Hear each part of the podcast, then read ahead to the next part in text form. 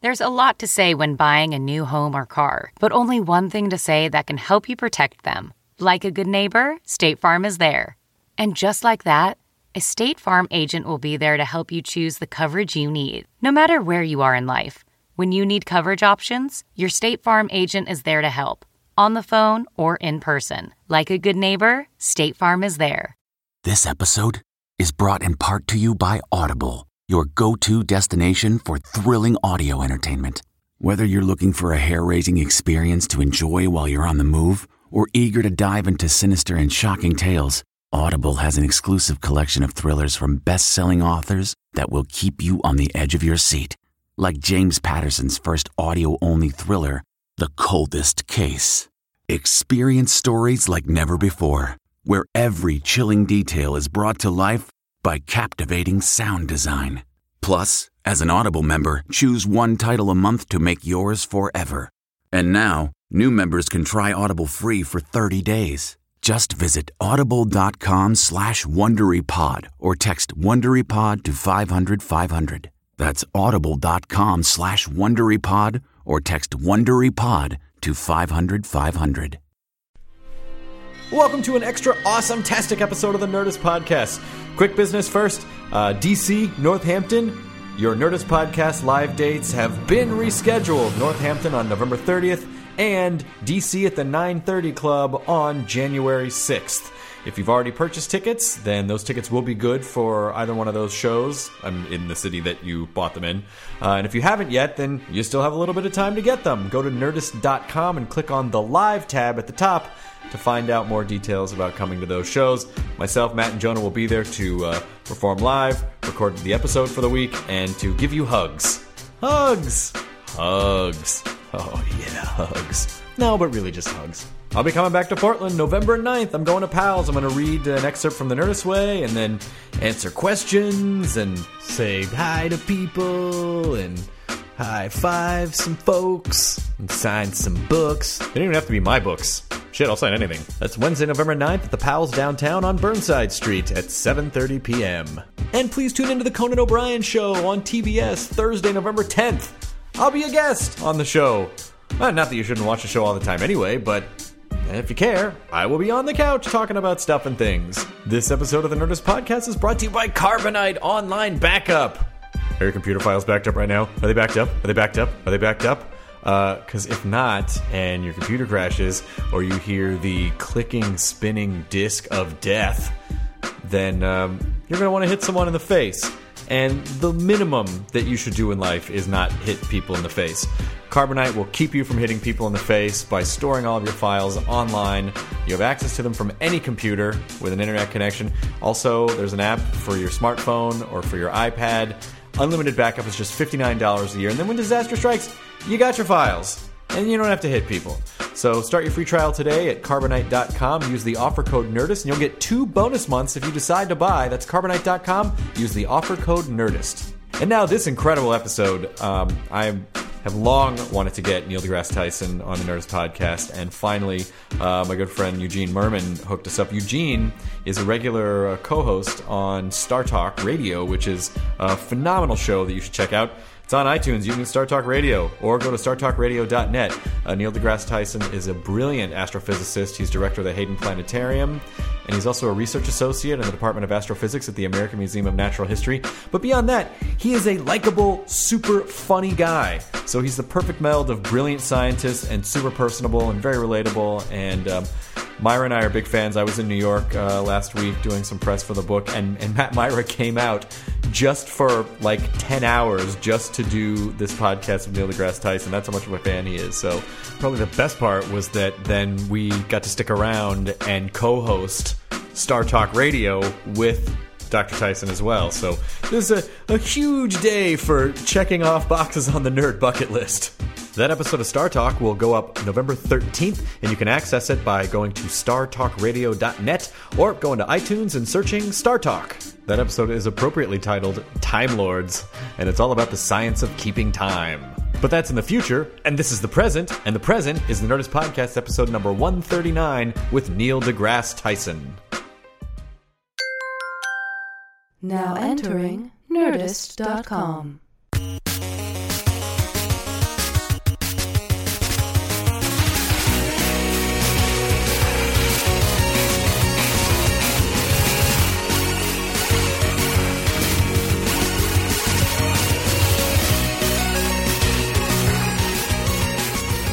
That's it. He's correct. Thank you. The, uh, This is a nerd show. the Isn't it? reel to reels have been activated. uh, we are recording. That's uh, happening, okay. I'm getting the high sign that we're at. Uh, Very odd. Yes, it's Nerdist Podcast. This is the most official intro we've ever actually had for the for the program. Yeah. Uh, we're in New York. Uh, we are recording uh, just off Central Park West. Neil deGrasse Tyson is in the studio, and Neil, I, Dr. Tyson, Neil.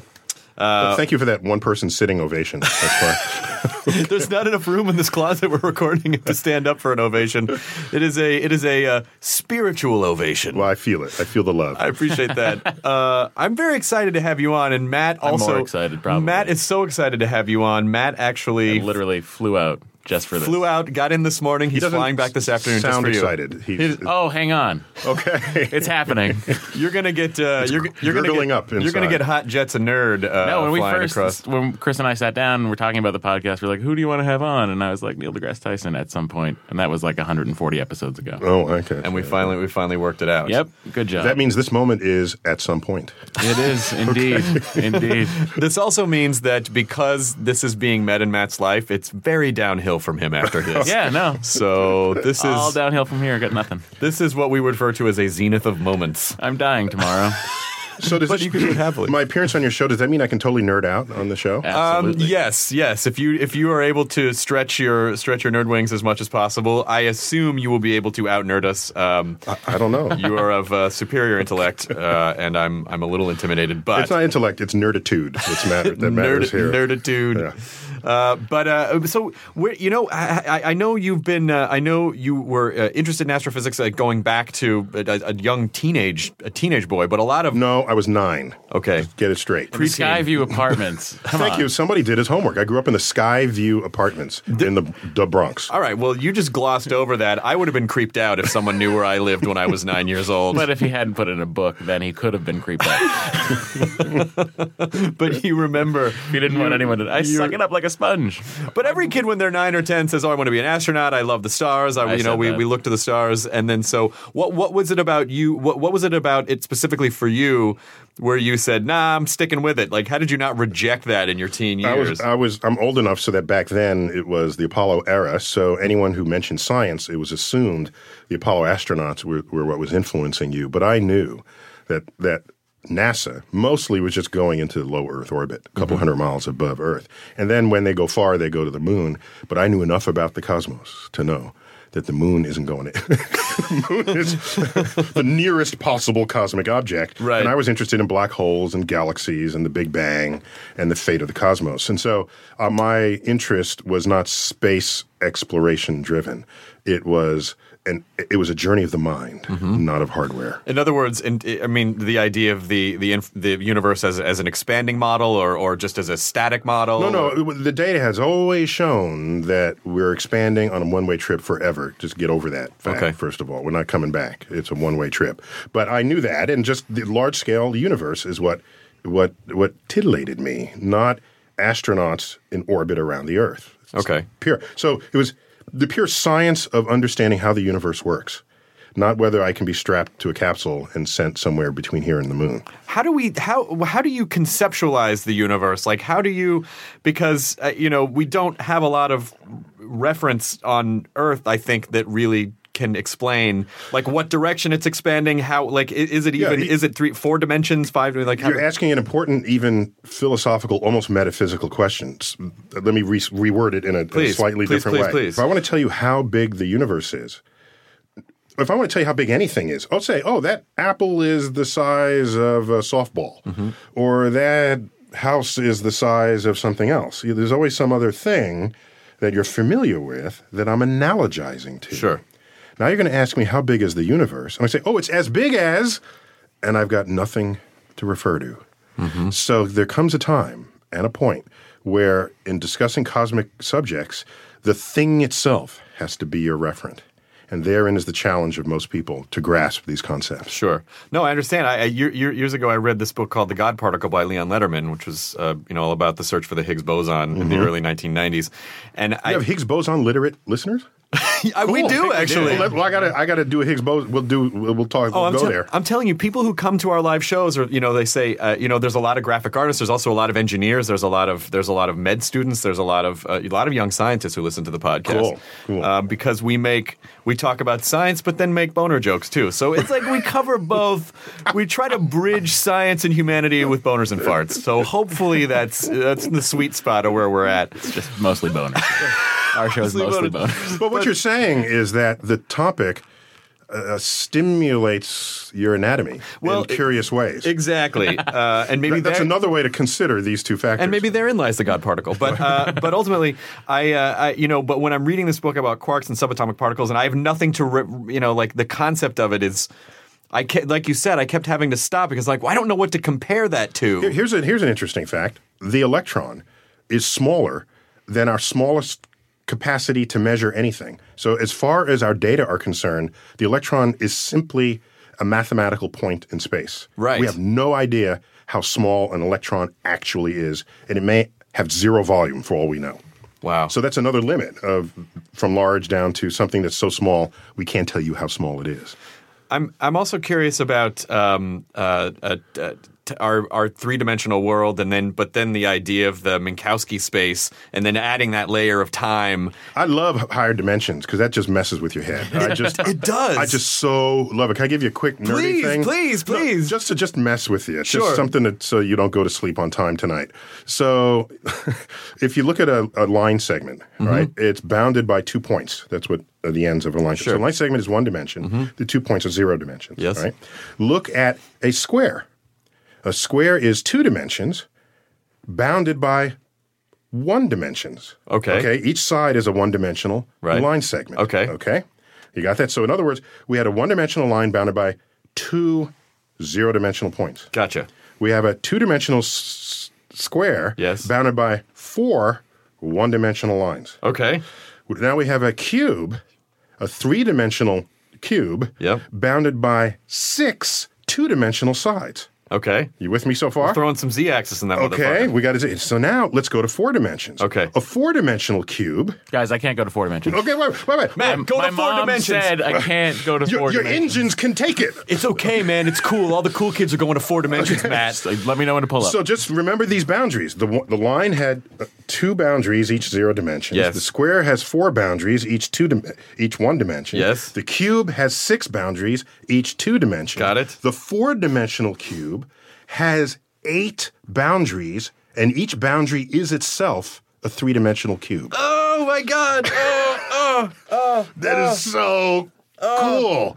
a side, uh, We're not e- even smoking weed. a side of this physical object. Yes. is a three-dimensional cube. That's that's one of the boundaries of it. That uh, that's that's difficult to wrap the brain around. Well, that's that's My so, nose just started bleeding. so so higher dimensionality takes you takes you to new places, and you realize how much of a prisoner we are of the three dimensions in which our sight and senses have uh, have evolved. We are feeble data takers on the, what's really going on in the universe, and I, and I lament this daily. That's why I celebrate all the methods and tools that science has brought to bear to decode the universe. They they supplant they completely supplant our five senses, which themselves just leave them at the door and embrace all the machines because they're the ones that knows really what's going on. if we lived in a two-dimensional world, would we know that? That's what the four-dimensional people are asking of us right now. Do they know they're only in Ah, three Oh, dimensions? those smarmy 4D pricks. Those 4D, they're How so dare they? they're so snooty about their privileged they think place. they know everything with their three-dimensional boundaries. They look at prisoners in a prison cell and say, "Just step out into a fourth dimension and you escape." Guys, what the hell is wrong with you? I bet 3D TV gives them a headache too. yes, that pile of shit that is 3D TV gives them. So you draw a, s- a- a pen around an ant, let's say. You embed an ant in a sheet of paper and draw a square around it. That's a doing prison. it now. That's a prison to an ant. Okay. Because an ant can't just jump out of the page. It's embedded in the page. Right. So a square is a prison to an ant. Yes. A a a cube on all s- you know walls on all sides is a prison to a human, Mm-hmm. but not to a four dimensional creature because they would just step out. I- If you wanted to imprison a four dimensional creature, you'd have to bound them on in four dimensions, not only three. Is time that fourth dimension? For us, it's a fourth dimension, but you can imagine another spatial dimension, as I was describing my Sure. ascent of the cubes. Going, going in out That'd in a be a, way. Um, that's a great sci-fi I'm title. enjoying it. I'm enjoying The it. The Ascent ascent of of the, the cube. Cube. Ascent of the cubes. I, it doesn't. You know what? It doesn't even matter what it is. The- just- you just you have the title. You have some sort of an airbrushed uh, That's sexy kind of- alien on the that's cover. Kind of what happened in Star Trek with the Borg. the ascent of they the just cubes. had a Borg cube. Is that is that all Yeah, it was? The cube came. And It then that could have was been it. called the Ascent of the Cubes. That's what I'm saying. Well, why didn't they? I don't know. All right. They weren't thinking outside of the cube. We'll get we'll get Lindelof on that. We'll get Lindelof on that. Who's writing the Star Trek movies? Um, when I was a, when I was a kid, I, this always stuck with me. There was a there was a, an advertisement for Discover magazine, and uh, and then I, it was this guy, and and he had this very dramatic voice, and he said, uh, "Imagine you could travel in a spaceship close to the speed of light." I'm, I'm listening. You know what I mean? Yeah. He goes, uh, so when you leave, um, I, I get on that spaceship. I, I go away for an hour. I come back to Earth. I'm an hour older, but I'll find that a baby is now an old man. Is that is that sort of is that is that is that Einstein uh, relativity? Yeah, Or- all the way. Pure, pure special relativity. You get that in Relativity 101. I'm an idiot, and so I don't. Could you please explain that to me? I a little remember bit? in seventh grade there was someone who did a project on Einstein and we're trying to explain it and and they didn't quite grasp it and I had to go I raised my hand, went up to the chalkboard and drew it out for them. Like what Einstein's theory. of What'd you relativity- draw?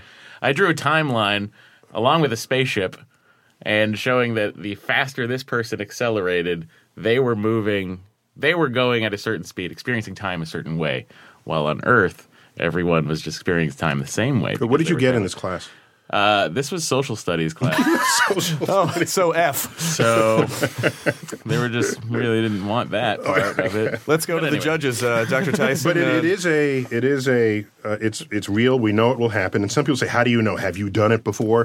People always ask, "Have you? well, we have. Yeah. Not with humans, but there are particles which, when left undisturbed, will decay into another species of particle in a certain amount of time. Take that same particle, accelerate it in any one of our chosen particle accelerators to 99% the speed of light. Its internal clock shifts and ticks more slowly as you observe it than your clock does. The particle, so you can prolong how long it takes the particle to decay. That's what's interesting about it. But how do we It's an measure internal things? clock? How do we measure things outside of our perception? Well, they've done. You can perceive it though. They've tested it with like. it's not about clocks. perception. Is it? Are, are you still the particle we started here, or have you turned into another particle? No, Oh, man, I've grown. I've moved on. Well, there it is. These particles move on, they decay, and the time it takes them to decay lengthens when we speed them up. That and in exact in the exact way that Einstein relativity prescribes. So it's not just some weird thing happens we don't understand it so we wave our hands. We've got this calculated with extremely high precision, and it happens every time. And we're, no, we're given no reason to think that if I accelerated your butt that fast, that somehow you would behave any differently from a subatomic particle. because ultimately th- we, they are the building blocks of all the things that we know. Beautifully put. Good job, Chris. If you're comprised of the particles that they themselves are influenced by this time dilation, so too will you. But why is there no unified field theory then? Well, so that's a, that's an interesting question. It's we assume there's one to be found, don't we? I guess we do. That's kind of audacious, isn't it? well, because are we, pl- like simplicity. we we are layering onto the universe our own philosophical requirements for it to behave as we wish. sure. The universe historically has not really uh, obeyed us in that way. I mean, uh, uh, Kepler was sure. At Kepler, the mathematician, early 1600s, a contemporary of Galileo, by the way, both of whom were contemporaries of Queen Elizabeth the first. Just to put all this in time context, who was and Shakespeare, they're all running around at the same time. So you- when you look at what the uh, what he tried to do, he tried to figure out the orbits of the planets, and he said, you know, there are five platonic solids. You know these five solids. One is a these are these are solid shapes where each side is the same polygon. Yes. So you have a tetrahedron, that's a pyramid. You have a cube, we all we all know cubes. Then there's an icosahedron, an octahedron, and a dodecahedron. There's only five. He was so enchanted by this, and he knew that there were six planets. He said, "Well, the planets are in the cosmos, and that's that's that's the, the majestic universe. It must it must obey this beautiful math because math is perfect. So surely these it's- it can't be an accident that there's six planets and five platonic solids. Well, I'm thinking, now how's he going to pull out of this one, right? So, because those numbers don't match. So he said these five platonic solids must represent the separations among the six planets because there are five separations. Oh. Yeah, you see? So he spent 10 years trying to work this, sure that it was the right way because that's how the universe must be.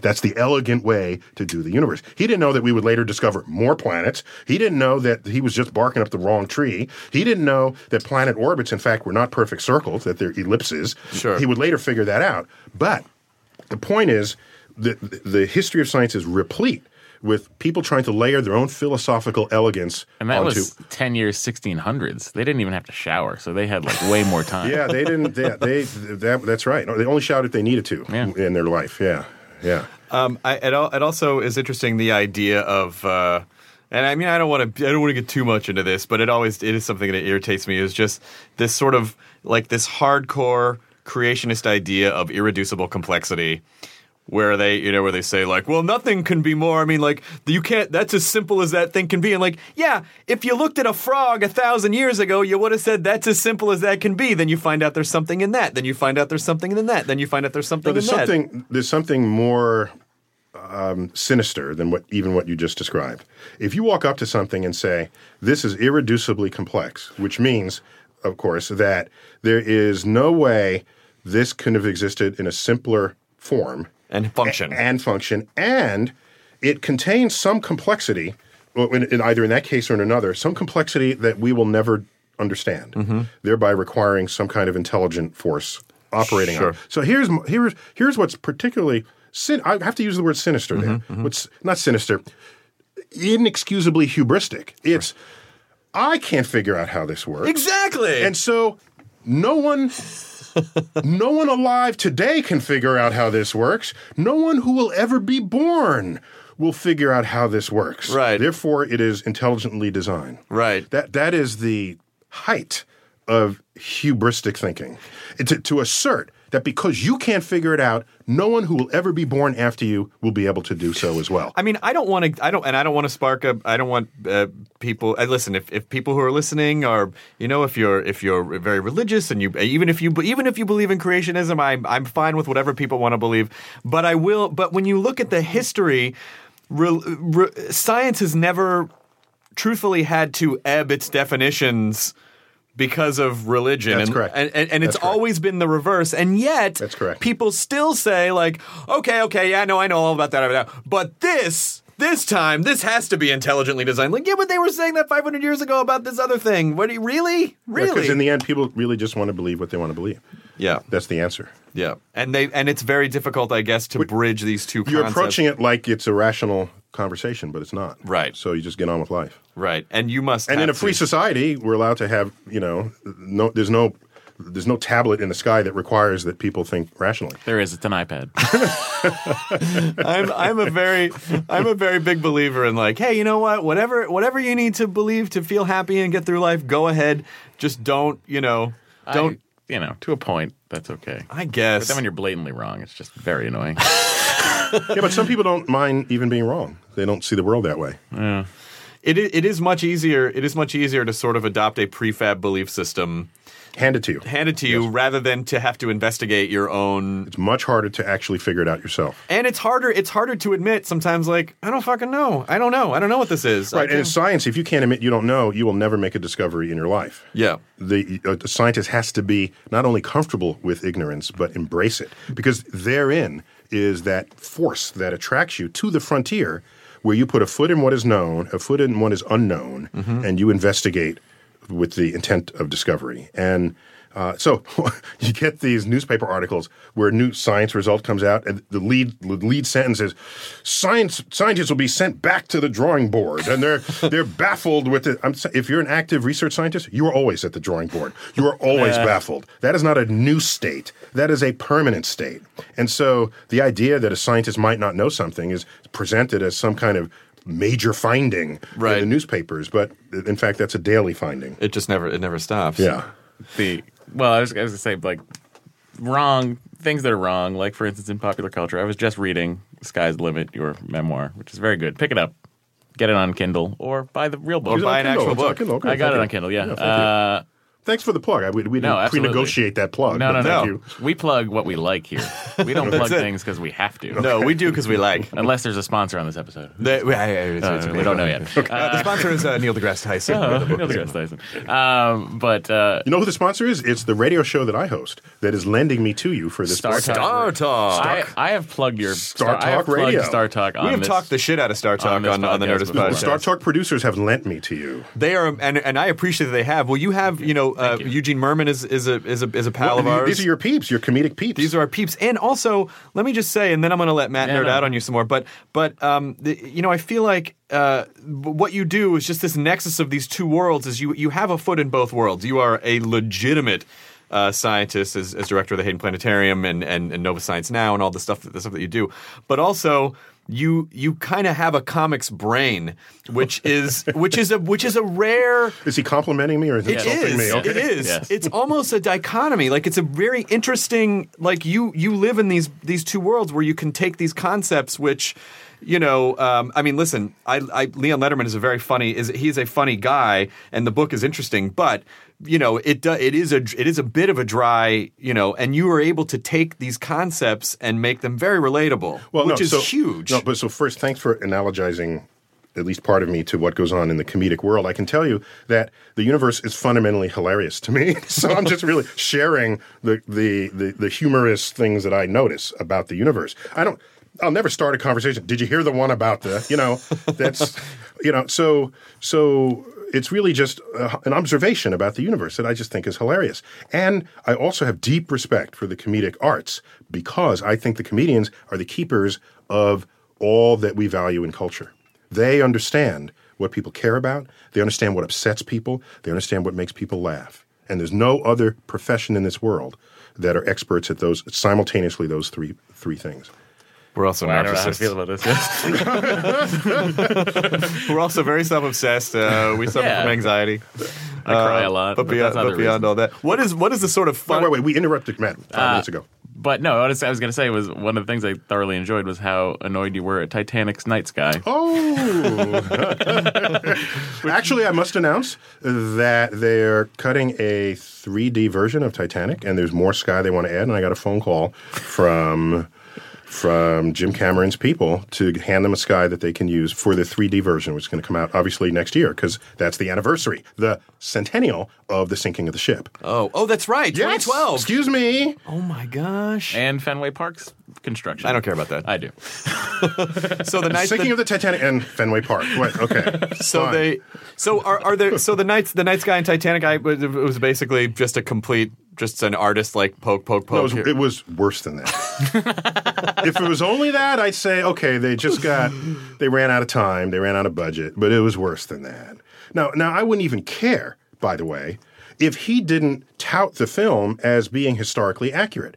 Do you remember all of the campaigning that went on around the release of the film? He went in a submersible down to the sunken ship itself and shone light on the staterooms, and he he knows what the sconces and the ch- the patterns on the dining on the china and the silver. He had detail that none of us could actually double check. Yeah. and we just trusted that he was doing this right. I don't have a problem with that. But now he puts a sky over the sinking ship. We know the date, the time, the longitude, the latitude, the weather conditions. We know where the moon was and was not on that night. There is only one sky Kate Winslet should have been looking at in her delirious state as she's paddling on that plank, looking up, singing something to herself. There's only one sky she should have seen, and it was the wrong sky. Not only was it, see, you got me started here. Please, no, Matt, continue. Uh-huh. I'm gonna give you music Uh-huh. Matt, bed. hold me back. I see Hold me back. So it was not only the wrong sky, the left side of the sky was a mirror reflection wherever you are. of the right side of the sky. So it was not only the wrong sky, it was a lazy sky. And I was livid. I said, uh, you know, would you dress Leonardo DiCaprio in tie-dyed bell bottoms for this movie? No, because it's in 1912. You you have you, you want historical accuracy because that matters to the integrity of a movie. And so, yeah, I, I was all over him. I about love, but this. I love the Fantastic. idea of like if if there was a planetary affliction. Well, what's wrong? Ah, I got a little bit of a lazy sky. I gotta go see a doctor. Like his anger was like exactly what I felt. But it should be. It's his In Tran- profession. but in Transformers Three, I have to harp on this one more time. Wait, They- you're saying there's something that wasn't accurate in Transformers 3? Well, there was a lot that wasn't accurate, but of all Wait, the wait, things, stop, wait, wait. Doctor Tyson, please. I know what you're about to say, but please, you should say it. You should say I, I it. will, I will stay No, shut. you should say it. I don't know. I, I, let But me here, hear. here was the one thing that I found egregious. It was that they went to visit the moon, the landing of site of Apollo 11, and the ascent stage was still attached. They would not have gotten off the moon. Well, It was very. I s- I got so mad at them. I did. I, mm, Oh, because no one would recognize just the base. That's the problem. I would have. you know what else though? well, because you were deriving relativity in your seventh grade class, so sure you would The have. other problem is that there's no planet-sized robots. No, no, no. Uh, they weren't planet sized, uh, Christopher. They were- Unicron was a planet-sized robot. Unicron Matthew. wasn't in the movie. oh, I didn't see it. I didn't see it. Whatever. when, when, when Superman came out, the ori- the the original. Yeah, the Richard Donner. Yeah, yeah, yeah. Well, what he did the first one? Did he? Richard Donner did the first one. Okay. yeah. So I, was in the theater with my girlfriend, and at, towards the end, where Lois Lane dies and he s- flies backwards around the planet to reverse time. Yep. She knows, you know, I'm the astrophysicist, right? So she asked me, uh, can, can he really, is that really possible? and I said, He's a man in blue pa- pantyhose flying. you know, like, are you not questioning anything else in this movie but that? You know? I mean, so it's interesting how people slice and dice what it is they want to question. But if you could reverse the planet, wouldn't the continents just all smash into each other? What would happen is you'd first have to stop the planet. And the act of stopping the planet would have everyone at this latitude s- fall over and roll due east 800 miles an hour. Okay? First of all. what I always It's just imagined, so yeah. funny Just to me. start there. Start there. Now you want to accelerate the thing back again. I'm gonna tuck and roll you guys. I'm gonna live. I'm tucking. I'm tucking. I'm just saying, okay? You're at 40 degrees north or south latitude. Your sideways motion, as carried on Earth's rotation, is about 800 miles an hour. The equator, they're going 1,000 miles an hour. You stop the rotation of the Earth, and you're not strapped down to Earth. It's the seatbelt law, by the way, writ large on Earth's pla- pla- on a planet scale. You're not attached to the Earth. While the Earth is slowing down, you do not. You still have that speed. You'll roll over. So it would have wreaked so much havoc on the Earth. He would have killed everyone. Everyone to save Lois Lane. I would love to see one. I would love to see someone like re like just add something on YouTube or something where he starts spinning around and you see him going no, and there's Marlon Brando going you will never interfere with human history, and then he starts spinning, and then they cut to a wide shot of the planet, and you just see people flying out into space going fuck, like, and then he just goes oh, and then he just leaves Earth. He just leaves Earth, but he's completely destroyed the planet. But actually, I recently tweeted that if you're on the equator and you, we stopped rotating, that you would gain about a half a pound. oh, Yeah, because the rotation, the centrifugal force of the rotation, is actually trying to fling you. oh, off so the it's surface. keeping your weight No, no, it's there is a weight that is your actual weight m- minus the attempt of the Earth to fling you off of it. Mm-hmm. okay. So f- at the on the equator, if you weigh 150 pounds, it's- you're 150, 160, you'd weigh a half a pound more. One forty-two. Well, okay, a half a pound more. 281. Two, 281. Okay, so you being double that. honest. So you'd be like a pound less. You're twice me. Oh, thank God. Oh, good. It used to be three times. Oh. You really thanking God for that? Is that was God responsible for this? Okay, just Excellent checking. point. Excellent Just point. checking your, your Excellent religious assertions there. so Santa would stay his same weight on the pole, on the pole because there's no centrifugal force operating on him. So that's I just want to tell you that it was, was one- as long as we were on the subject Yeah. of the rotating Earth and its effects. Yep. Now here's something really cool. Yes. All right, rotate the Earth faster and faster. I'm going. I'm doing it. The Equatorians. Yes.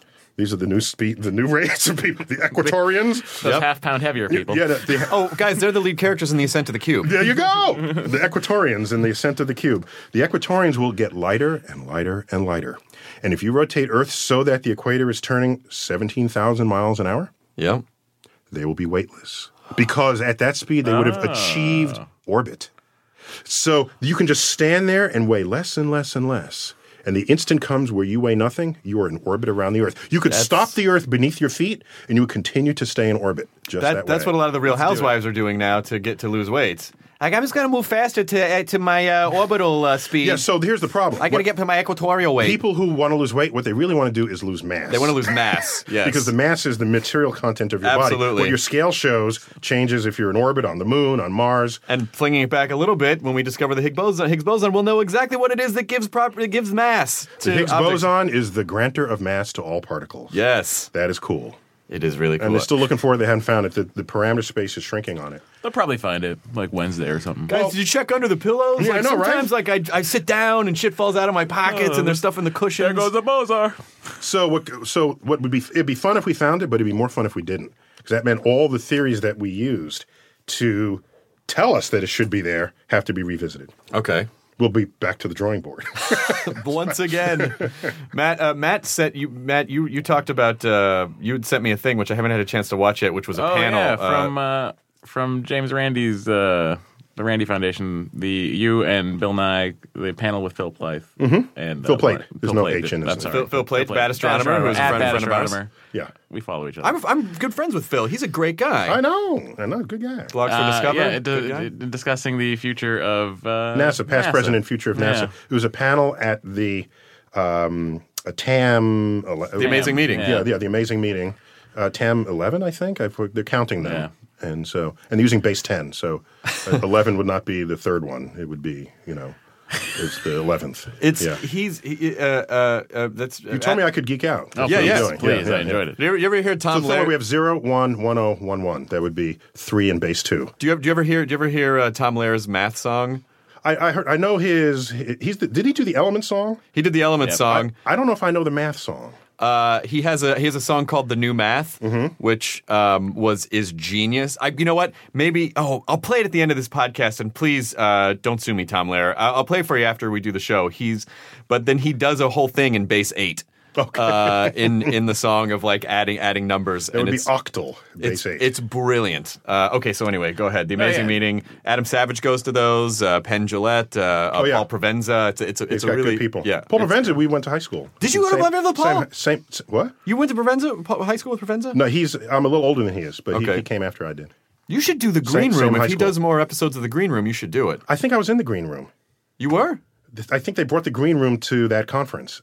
Did he did he tape Oh, they one might there? have, yeah. Oh, I- maybe well, he was did. sitting next to me for the recording. Okay, good. Would that have been the green room? That probably would have been the Green Okay, Room. yeah, he was Ah, there. that, that's a relief. Yeah, yeah, yeah. All right, so go go ahead, Matthew. I know, but you were discussing the uh, past, present, and future of NASA. Oh, yeah, on the panel. Yes, yes. And uh, that's a very interesting subject to me. I went to the last shuttle launch, The, the STS STS 135. one three five, uh, which I didn't. I, when it went up, I didn't expect it, but I cried because You- that you was sort teared. of the end. Can I tell you why you teared? Yes. Even if you don't understand it yourself, go ahead. I'm going to tell you. You listening? Yes. Okay, because I wrote a whole book on this. It's coming out in February, February Oh, I'm 27th. gonna What's it called? What's it called? Well, I'll tell you what I was what it was called, and then the publisher said it was too depressing, and I had to change it.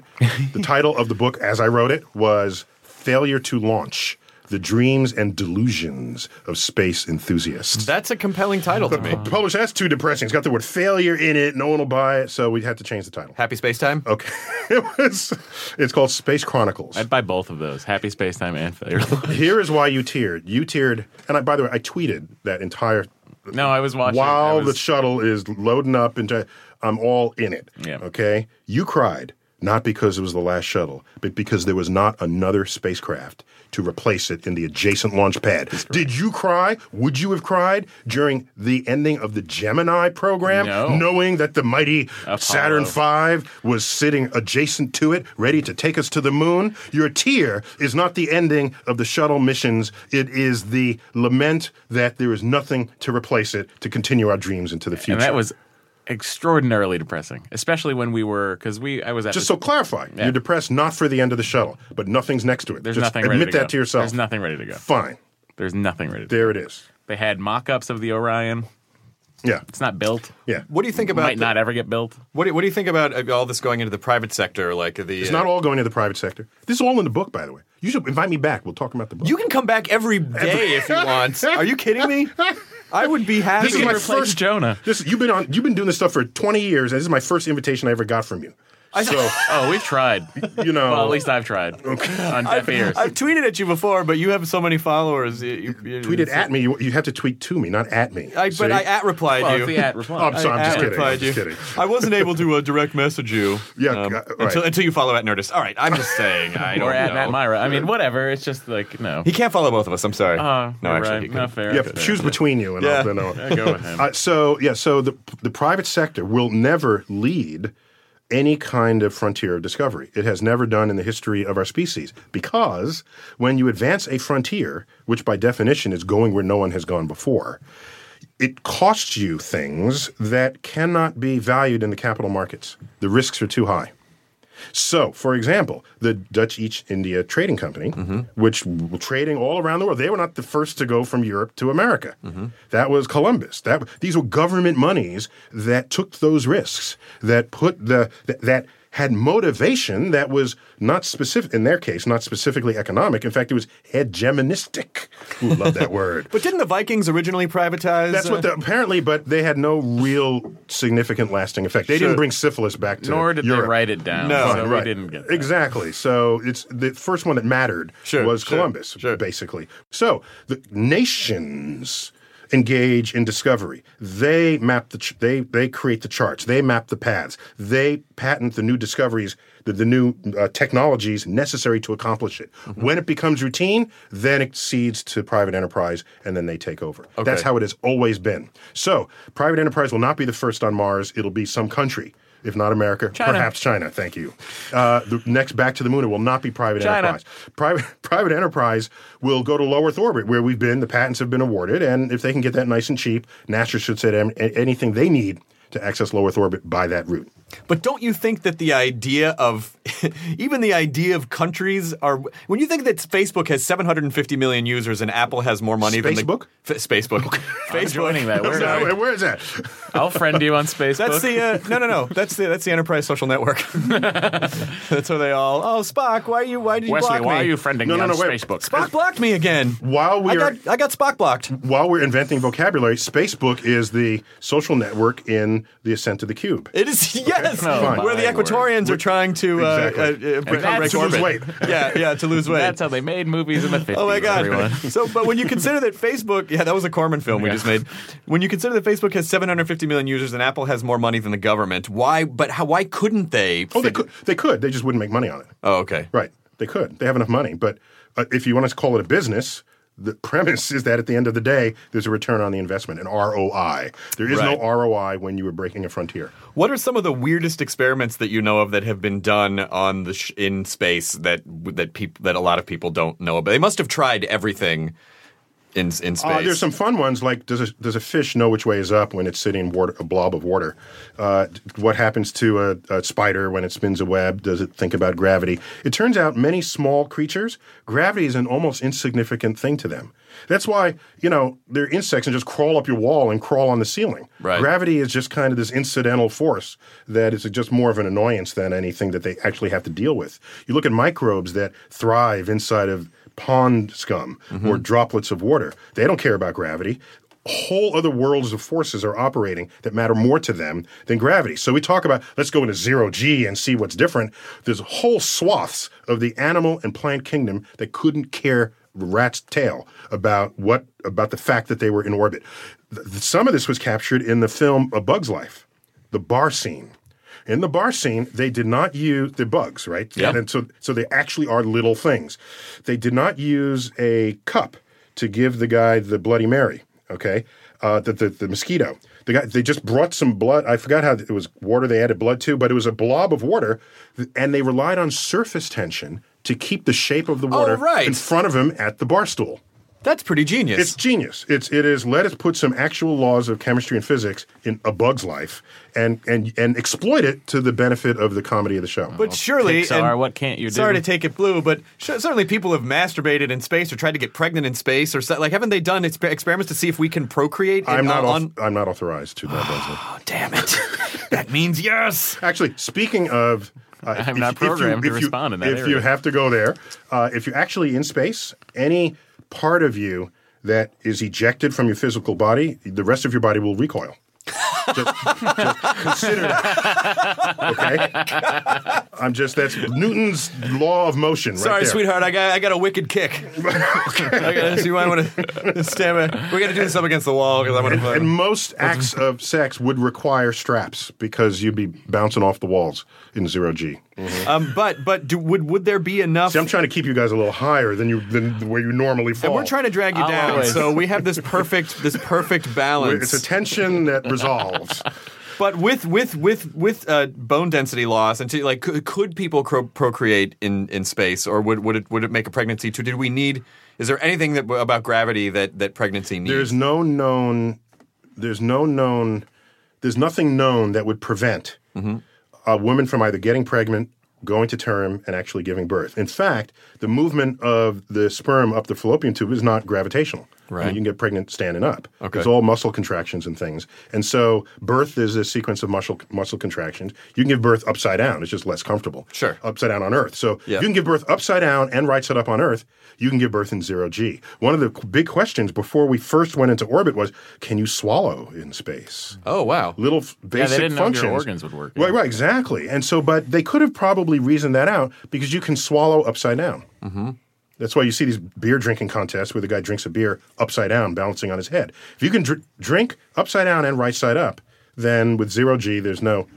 Those are the two opposites of gravity operating on you. So you ought to be able to do it in the middle. There's something called a mean value theorem Okay. in math that allows the middle to always be there if the two extremes are working for you.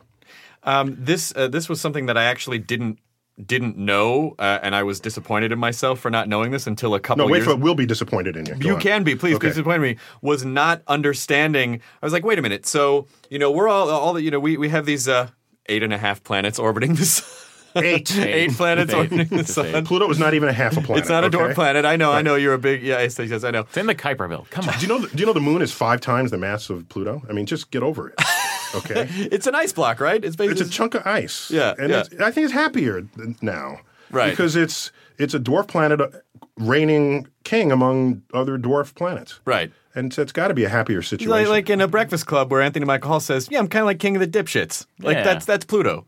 Uh, but I never knew. I, I never I never knew. Like, wait, Did are you all- actually say that in the Breakfast Club? in the Breakfast Club? And I'm not the Breakfast Club. Sixteen Candles. oh, I'm 16, sorry. correct, 'cause Sixteen I, I Candles. remember the Breakfast Club. I'm sorry. I, I, I, I Plus, switched Anthony my John Michael Hughes. Hall Oh. wasn't in. He was.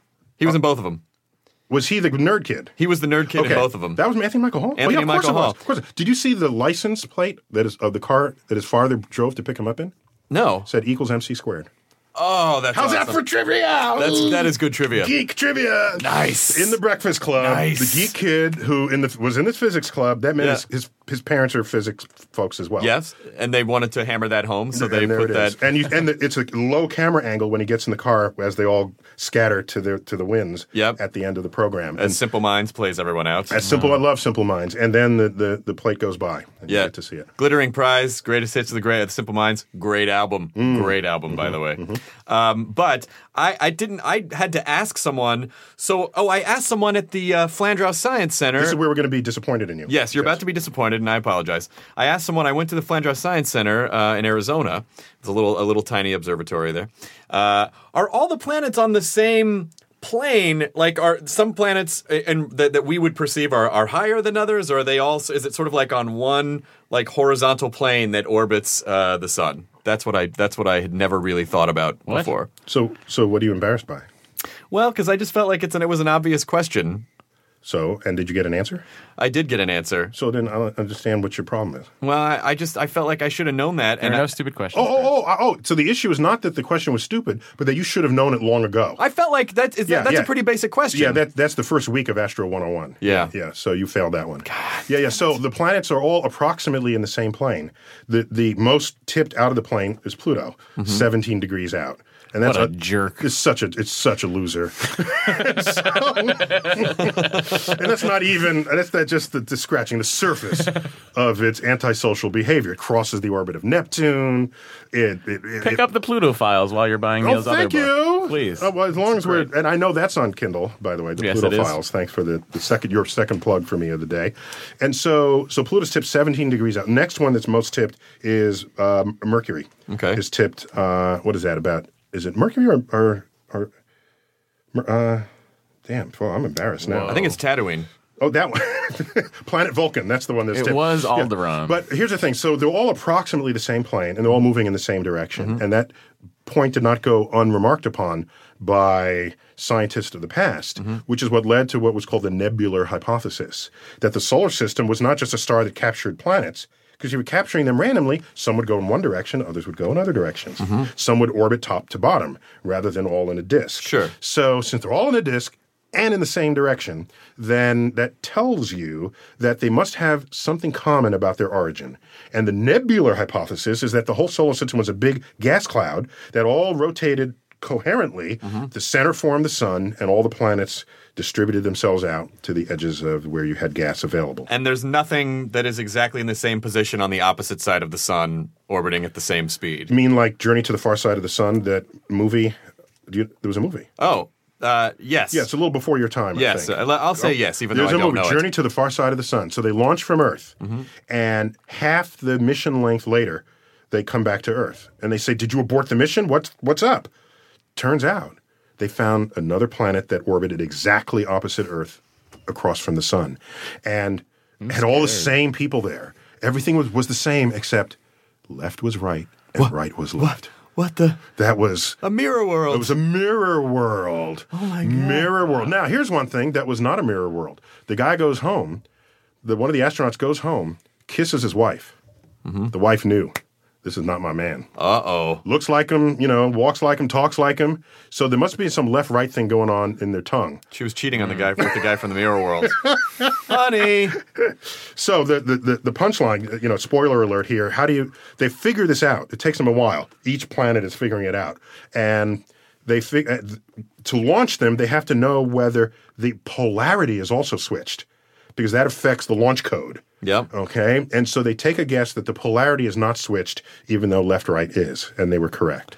And that's that's a wise move because Very, very polarity- sciency reasoning for a movie. very f- especially for a first run movie. That was not some indie movie. That was a first run movie. How do I? I miss this. How long? How old is this movie? Because you can take a magnet, you can take a bar magnet and put it in the mirror. Yep. North is still north and south is still south, but left right is switched. So Yep. they they thought that one through. It's from the, I think sixty nine, maybe Okay, okay. sixty seven around there. I- I'm curious. What do you do? What is what is an average day for you uh, consist of? At you know, like when you're not doing Star Talk or you're not right. Like what what is it? What is an average scientist day for you? The standard deviation on my activities is so large that to speak of an average would be meaningless. okay. Beautiful. How do you how do you conduct astrophysics? what did you in a do day? on What did you do on Monday? So, uh, so, so what I'll do is I'll, I'll tell you the kinds of things that happens to me in a month. Okay. Okay. In a month, I'll give several lectures Mm-hmm. across the country, around the world. I do Star Talk Radio. Uh, that's a weekly uh, radio program. Which also, everyone should subscribe al- to. also, also podcast. And if I can uh, give a cheap plug, star, Please. startalkradio.net. that is not a cheap plug. That Dot is net, everybody. you got it. dot net. StarTalkRadio.net. All one word. And I also, um, I also care about my Twitter following. Yes. I, they care about what I share with them, and so I take uh, it's a it's an it's a responsibility Mm-hmm. that I've taken on. He doesn't waste tweets. I've noticed this. Yeah, about thank this you. man. You're right. He does Thank- not waste see, them. He pays attention to me. You you, you pretend like you pay attention. He he knows what I was doing when I was nine. He's stalking you. I like you a I lot. just read and absorb. Matt Okay. wants to cut you open and live in your skin. Okay, so we were just gonna get to that. just I don't know when this will w- post, but just yesterday I I went a little overboard with my tweets. I got on a periodic table of elements kick. Okay. Because yesterday it was announced, just announced, that a new element was officially named after Nikolai Copernicus. Okay. Copernicium. All right. And I was just so jazzed by that. I said, Let, let's just spend a day celebrating the periodic table. So I had like a dozen tweets, just just totally rocking the periodic table. and so uh, so some part of my day thinks about uh, the tweets that I give and uh, what my presence on Facebook. So there's some social media Sure. in there. I'm also I'm running the programs of the Hayden Planetarium, Mm-hmm. although I'm on a kind of a sabbatical now because I have other activities. One of which was rising up in my life's priorities is we are making the 21st century version of Carl Sagan's Cosmos. I read that. Yes. I read that you were Yes. doing that. That Yes. and you act- and you knew uh, you knew. Dr. It doesn't count if you tell me that after I already told you. because then I'd have no evidence that you actually read I it. was not aware of I that. would have Yes. plugged that. Yeah, okay. So that's what I thought. If you'd actually read it in advance, you would you would have led with that. So uh, I'm teaming up with two of the original three creative principles Mm-hmm. of the original Cosmos, and we're making 13 episodes, and we're gonna That's they're gonna air on Fox For- for- What? for- for 2013. PBS. What? on Fox. I don't believe you. I, it's totally true. On Fox? On- d- what did The we just say American that? Idol Network? No, the American Idol Network, the Fox News Network. No, the- I, but I, I did know this, and I was going to talk to this about your relationship to, doc- to, to Dr. Sagan because Yeah. I, I know it's, it's isn't it called like Cosmos a personal voyage or His a, was a personal voice. Mine's Cosmos a space time journey. space time journey? Okay, okay. STJ. oh my God, you totally should. We got to. We're, we're working on how, how we'll shorten that, but yeah, that's that's the operating title right now. Did you ever hear that Symphony of Science song? oh, where there's they- tons of them. There's several. Yeah. There's, there's, there's like at least a half a dozen. Yeah, the Glorious Dawn. Yeah. Oh, with yeah. the- They're great, and I'm in a few of them, so I'm, I'm honored that the the creativity of the musicians thought to include me. What's what? So what is what is your goal with? Oh, well, your- there's more that I do. So I, I, I, uh, when the universe flinches, I get phone calls from the press. They need a soundbite, and the universe is flinching like weekly lately. All right, in a couple of days, we're going to get a buzz cut from an asteroid that'll come between us and the moon. It is 400 meters across. If this hit, it'd be b- a bad day on that sector of the Earth But we're okay for now. and but it will hit us one day and so you want to keep an eye on these things that so there they, i'm getting calls to comment on that there's uh, so there's always something going on and so I, I, I try to stay off the streets by in, in so doing, and I'm also writing. You know, I, that's my one of my favorite activities is writing, and I have a, a small part of me that's still doing active research, but I want to grow that fraction again when most of this is off my table, most of the rest of the, the public stuff. What's your what's your underlying goal? And the reason that I that I asked this is because My goal uh, to to move to a desert island with internet and never have to leave it. that's not bad. Yeah, What- It's unrealistic, but that's Richard Branson did it. He has an island. yeah. He, he bought the island. Yeah, You could yeah, buy I'm an thinking island. of moving to an island, but yeah, sure, I'll buy an island. That's all you need. Maybe we, maybe we could do yeah, that. I just I, I'm a servant of the public's interest in the universe. I don't actually seek it out. About f- people don't know this. About 15 percent of the time you see me on Colbert or Daily Show, oh, about 15 percent of those times, it's because I have like a book, and the marketing people want to hawk the book. Sure. The other 85% of the time, it's because the universe flinched and they want a soundbite. And so, in that capacity, I'm a servant of the public appetite of the universe. I don't get big headed about it. I'm happy to be able to serve that role. But when I wake up in the morning, I'm not saying, what new media outlet can I exploit today? That is not going through my head. I meant more along the lines of like I'd of rather like Oh, just stay home and play with my kids. of educating people or trying to stamp out ignorance or really trying to, to enlighten people as far as science. When I am called, I'm happy to serve that role. Yeah. I'd still rather just stay home with my kids. Is And, the- I'm a late breeder.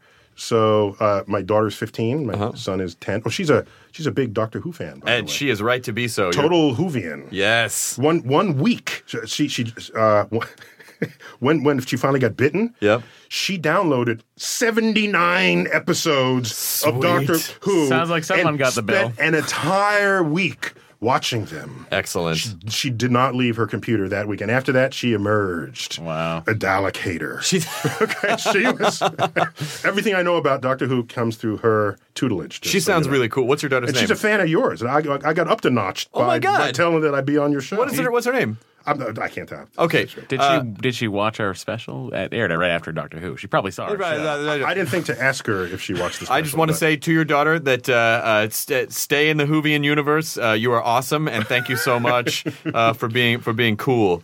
Um, my, I guess all uh, you know. I we, we have to wrap it up here in a minute because uh, we're gonna actually we're gonna do Star Talk, which I'm I'm thoroughly. Thank you. excited We got you about. right after this to be, be my co-host on Star Talk. Oh Yeah. my god, that's so huge! We're going to talk about time. I'm excited to talk Excellent. about It's gonna be time. weird for me because I I'm gonna. It's like I'm losing one that I usually get on a Sunday. It's like now it's happening now. Yeah, sorry you have I'll to see know it what live, you happens. ungrateful jerk. Um, but uh, but uh, uh, people can find you uh, at uh, uh, on Star Talk, uh, StarTalkRadio.net. Yeah, that's how you listen to all the back episodes. Have some fun guests in the pa- of the past, Mm-hmm. including some sort of A-listers. Like we had Morgan Freeman. We had, and I asked him, y- you know, say something in that voice.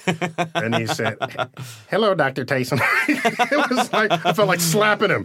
I said, Morgan, you're live. Give me that voice. He probably that, he probably he probably gets that all the time. People are like, do the penguin's voice, do that, do the narration thing that you do.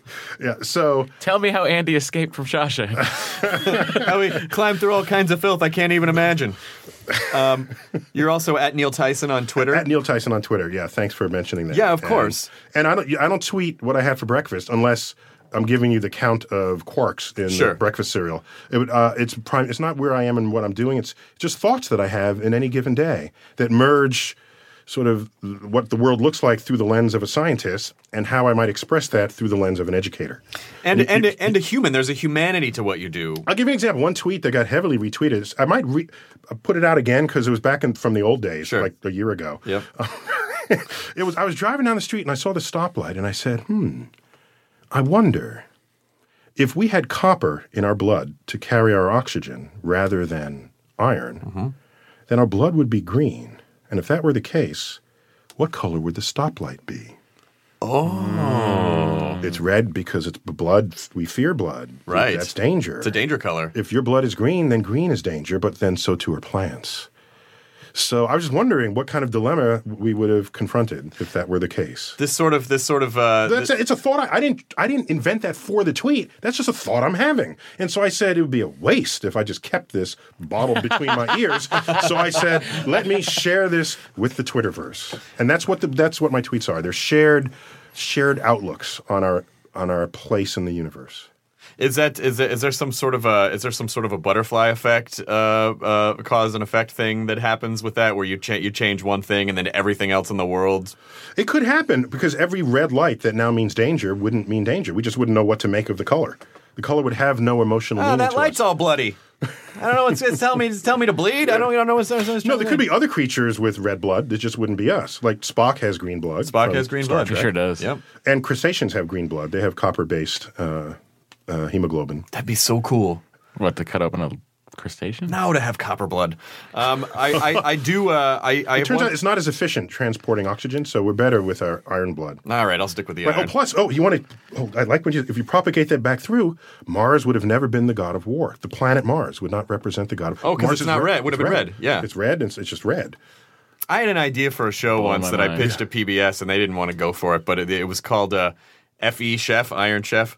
Uh, Ah, okay. and, uh, and, and it was like basically like you take a couple scientists or or or or science teachers, you give them the same handful of elements, and then they just have to make stuff with Makes, them. that's great. They didn't. Uh, TBS didn't pick it up. Nah, they yawned by the time I finished the sentence. You could have called me up. I would. We'd, I, would make, we gonna I make will Effie make that chef? work. We'll I, make will, Effie s- chef? and I want to be your first chef. please, 'Cause I will please. so blow some stuff up. I'll ho- I'll host it. I'll host it all dramatic style. And let me go a little more geek on you. If you take a a, a pattern of six iron atoms, Mm-hmm. Fe, and you connect them in in your sort of uh, lozenge diagram, lozenge diagram you remember from chemistry? Mm-hmm. Yes. Mm-hmm. You know, okay. So E, Fe, Fe, Fe. So you say, well, what is that? It's a Ferris wheel. Oh, that's awesome! Oh. A little bit of geek humor for you I knew there. I knew someone who had like an orange, like a tabby cat, and the cat was orange, and he called him Ferris, F E R R O U. Oh, that's cute.